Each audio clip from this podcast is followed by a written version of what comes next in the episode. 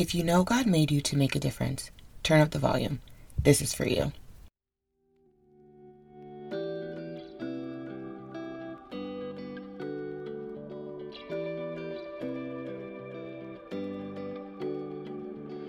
Welcome to the Purpose to Impact podcast.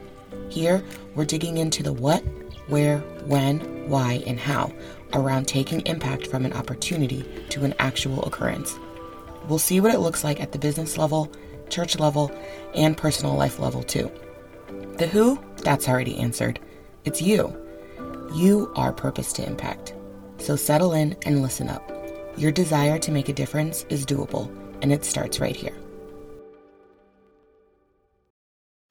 Hey, hey, welcome or welcome back to the podcast. We are continuing our series on mindset shifts for deeper purpose and greater impact. And this was not the episode I had planned for today. I had a totally different episode queued up.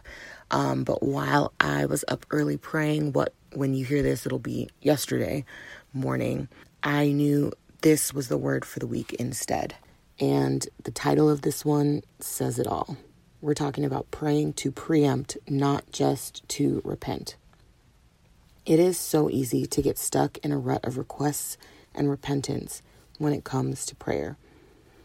Over the last few years, I've had some revealing conversations with God as He taught me about myself.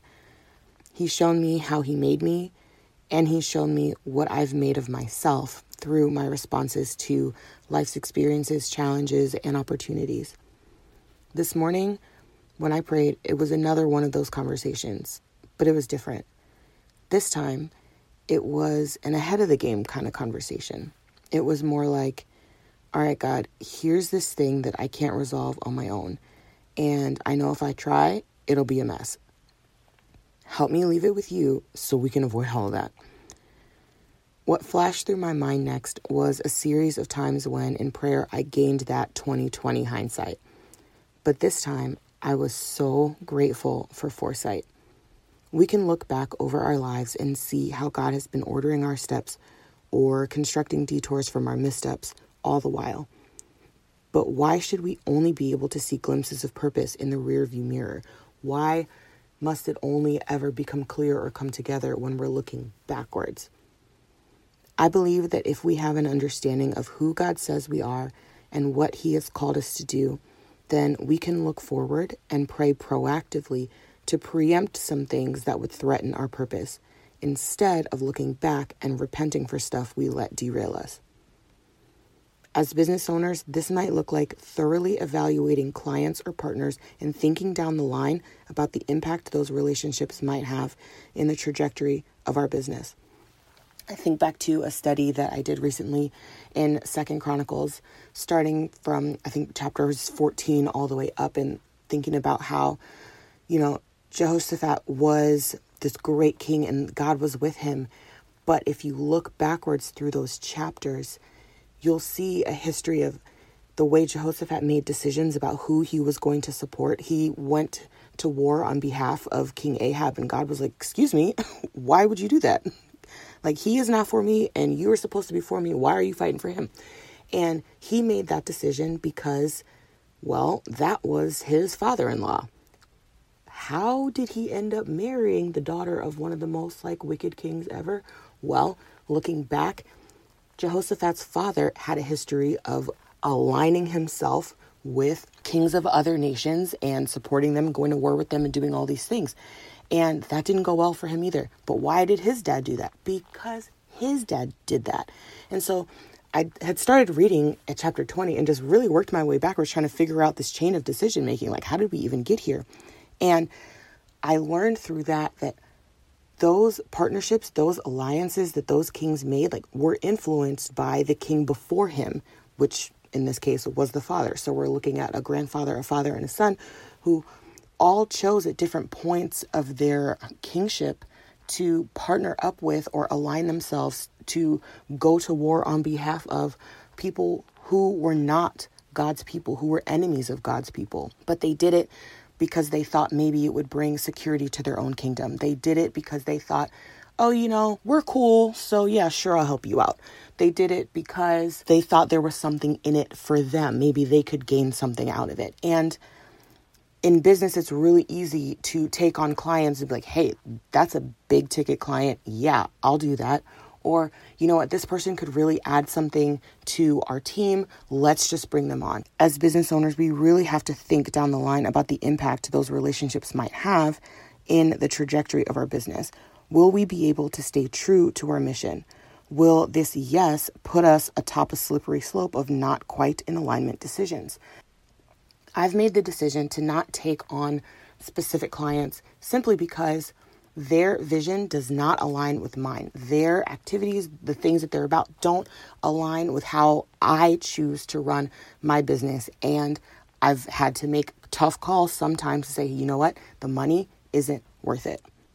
So we have to really consider those decisions and make sure it doesn't set us up on a slippery slope of making similar decisions. So, okay, if I say yes this one time, will it make it harder to say no the next to the next thing like and then you end up in what really winds up being mission drift if nothing else where you get so far off course of what you were really intending to do in the first place it's hard to reel it back in. And sometimes you can't reel it back in. In ministry in leadership in particular this could mean just not being quick to plug people into a position where help is needed just because they have a skill set or they have the availability.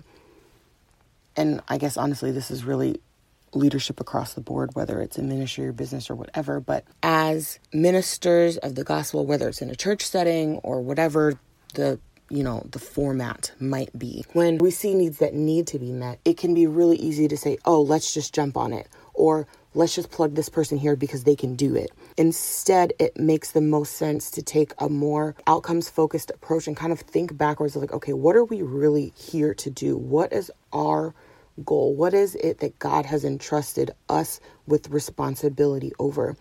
And then making sure everything, all of those operations align to those outcomes and really working backwards through the process and saying, is this something we are really supposed to be doing?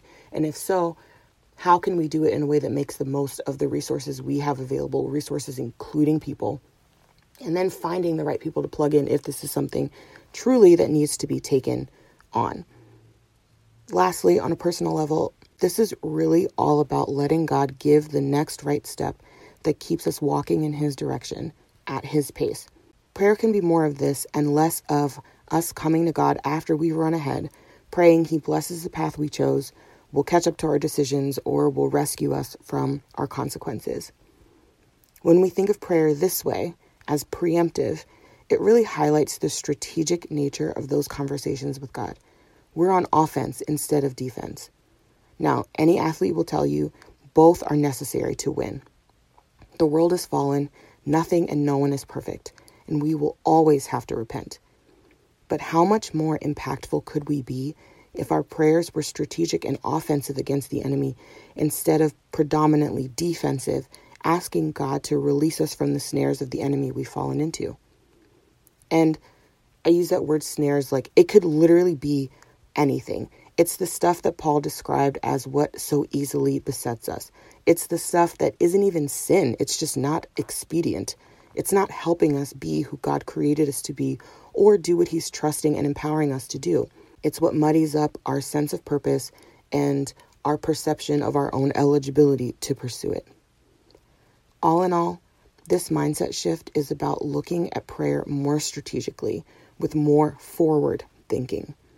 Then we can spend less time disentangling, unlearning, and breaking free, and more time fulfilling the purpose and calling in our lives so that we can see that impact come to pass.